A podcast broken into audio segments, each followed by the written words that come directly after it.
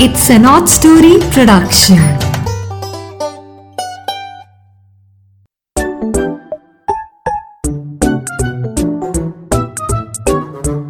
आवाज़ के दुनिया को दोस्तों, हेलो, कैसे हो?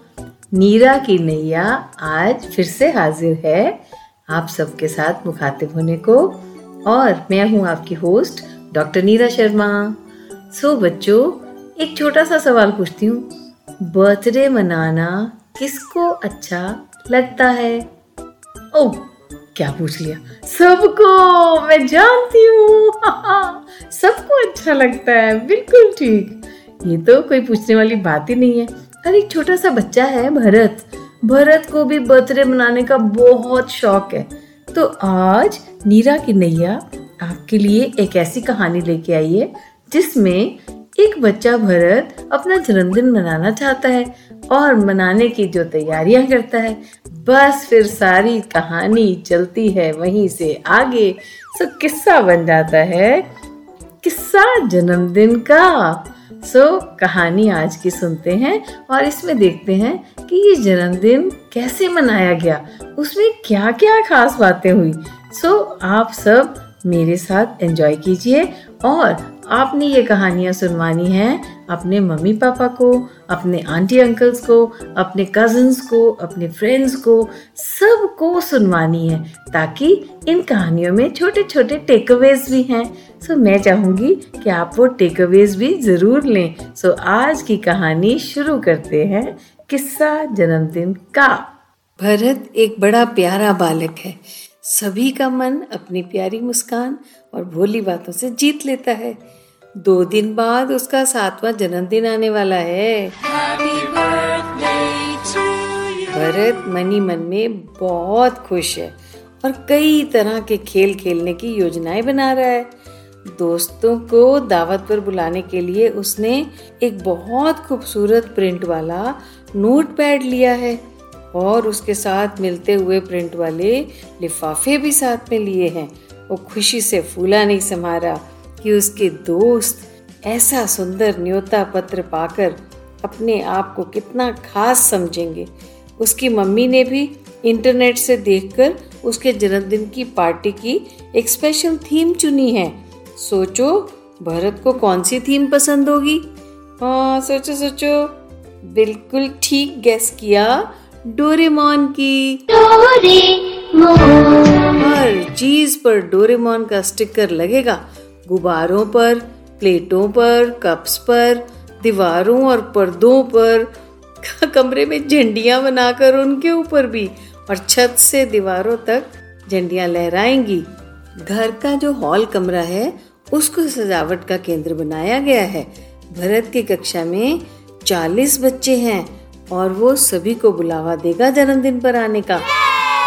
भरत की क्लास टीचर मिस सोनिया की एक खास हिदायत थी पूरी क्लास को कि हर बच्चा अपने जन्मदिन का दावत पत्र अपने हाथों से खुद लिखकर बांटेगा।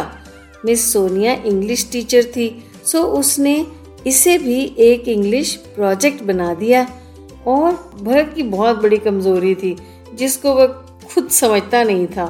वह थी उसकी कीड़े मकोड़ों जैसी हैंडराइटिंग। बचपन से ही बेहद कतराता था वो लिखने से। सभी घर वाले और स्कूल वाले समझा समझा कर हार गए थे कि भाई अच्छा अच्छा लिखा करो, आराम से लिखा करो, सुंदर लिखो, धीरे धीरे शब्दों की बनावट पर ध्यान देकर लिखो, वगैरह वगैरह। पर भरत को तो खेलने में इतनी दिलचस्पी थी कि लगन लगी होती थी आनन फानन में अपना रिटर्न वर्क खत्म करके खेलने को भाग जाए। और वो ऐसा ही करता था। आज भी इस समय वह जल्दी जल्दी न्योता पत्रों के ऊपर नाम, घर का पता, दावत का दिन और समय इत्यादि लिख रहा था। कल वह कक्षा में सभी दोस्तों को ये बांट देगा। उसका परिवार हाल ही में एक अपनी नई कोठी में शिफ्ट हुआ था, जिसका पता अभी बच्चों के पास नहीं था।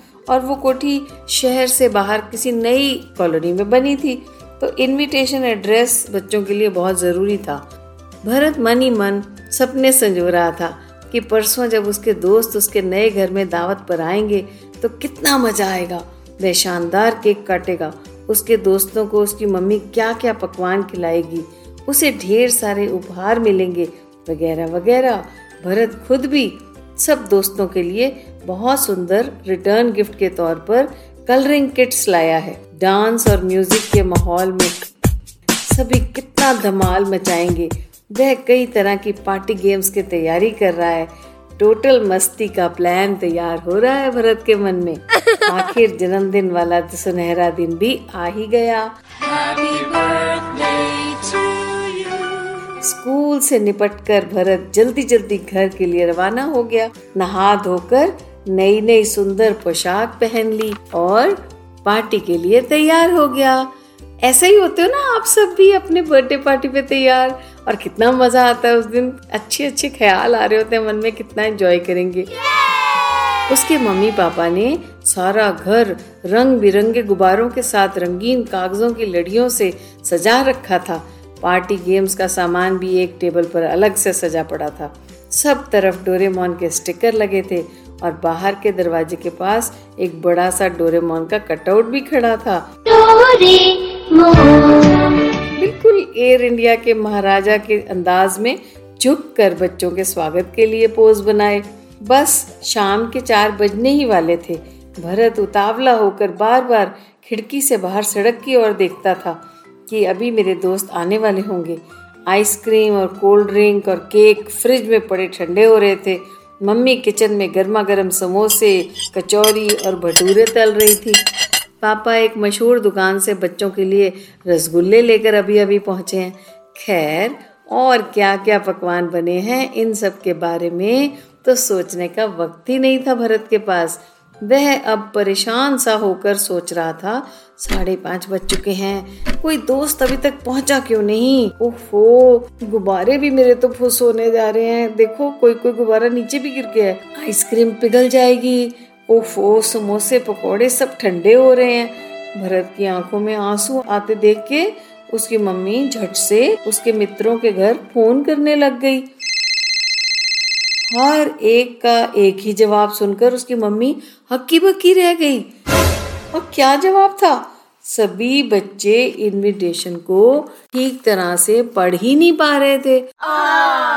भरत की इतनी टूटी फूटी गंदी हैंडराइटिंग किसी पेरेंट से नहीं पढ़ी जा रही थी, किसी बच्चे से नहीं पढ़ी जा रही थी। उसके नए घर का पता ही समझ नहीं आ रहा था। वे आए तो किधर आए? सारी दावत का मज़ा किरकिरा हो रहा था।